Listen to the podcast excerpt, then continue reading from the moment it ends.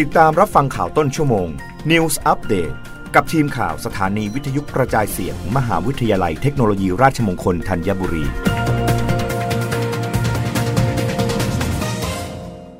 รับฟังข่าวต้นชั่วโมงโดยทีมข่าววิทยุราชมงคลธัญบุรีค่ะ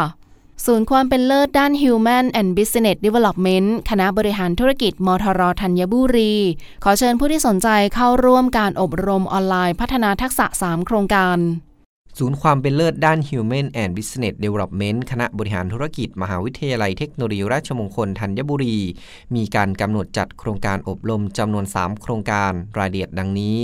1. โครงการอบรมเชิงปฏิบัติการหลักสูตรทักษะการขายสินค้าเชิงลุก ผ่านสื่อสังคมออนไลน์ การฝึกอบรมออนไลน์แบบจับมือทำผู้เข้าร่วมอบรมจะได้ทักษะที่จำเป็นต่อการขายสินค้าออนไลน์ ลงมือปฏิบัติเองได้แน่นอน ค่าลงทะเบียน 3,500 บาท 2. โครงการการวิเคราะห์โมเดลสมการโครงสร้างโดยใช้โปรแกรม AMOS บรรยายสดโดยวิทยากรผู้ช่วยศาสตราจารย์ ดร ดวงพรพุทธวงศ์ สอนกลุ่มย่อยไม่เกิน 30 คน ระหว่างวันที่ 21 ถึง 22 พฤษภาคม 2565 ค่าลงทะเบียน 1,500 บาท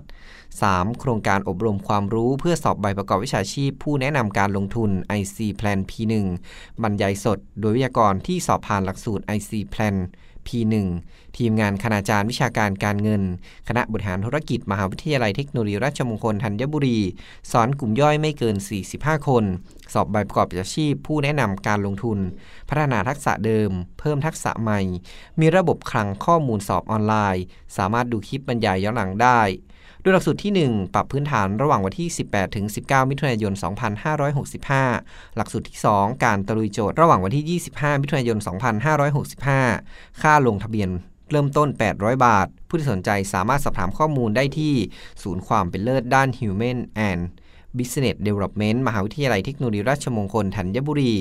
02 549 3239 095 369 6299 หรือที่เว็บไซต์ www.bus.rmutt.ac.th นัทพลดีอุดทีมข่าววิทยุราชมงคลธัญบุรี รายงานประธานหอการค้าย้ำต้นทุนผลิตผู้ประกอบการหนักจริง จีรัฐบาลเร่งออกคนละครึ่ง ช่วยประชาชนก่อนสุดหนัก นายสนานอังอุบลกุล ประธานกรรมการหอการค้าไทย และสภาหอการค้าแห่งประเทศไทย เปิดเผยว่ายอมรับว่าเวลานี้ต้นทุนการผลิตสินค้าของผู้ประกอบการ ได้รับผลกระทบกันทั่วหน้า มีต้นทุนการผลิตที่สูงขึ้น ซึ่งแต่ละสินค้าของผู้ประกอบการมีต้นทุนการผลิตที่ปรับตัวสูงขึ้นไม่เท่ากัน ขึ้นอยู่กับสินค้าแต่ละประเภท แต่มีความเป็นห่วงในส่วนของผู้ประกอบการขนาดเล็ก ร้านค้ารายย่อย ร้านขายอาหารเนื่องจากสินค้าอุปโภคบริโภค มีต้นทุนการผลิตที่ปรับตัวสูงขึ้นทั้งหมด ซึ่งส่งผลกระทบโดยตรงต่อราคาสินค้า สะท้อนไปถึงการจำหน่ายปลีก โดยผลกระทบส่วนนี้ไม่สามารถลดต้นทุนการผลิตให้กับผู้ประกอบการได้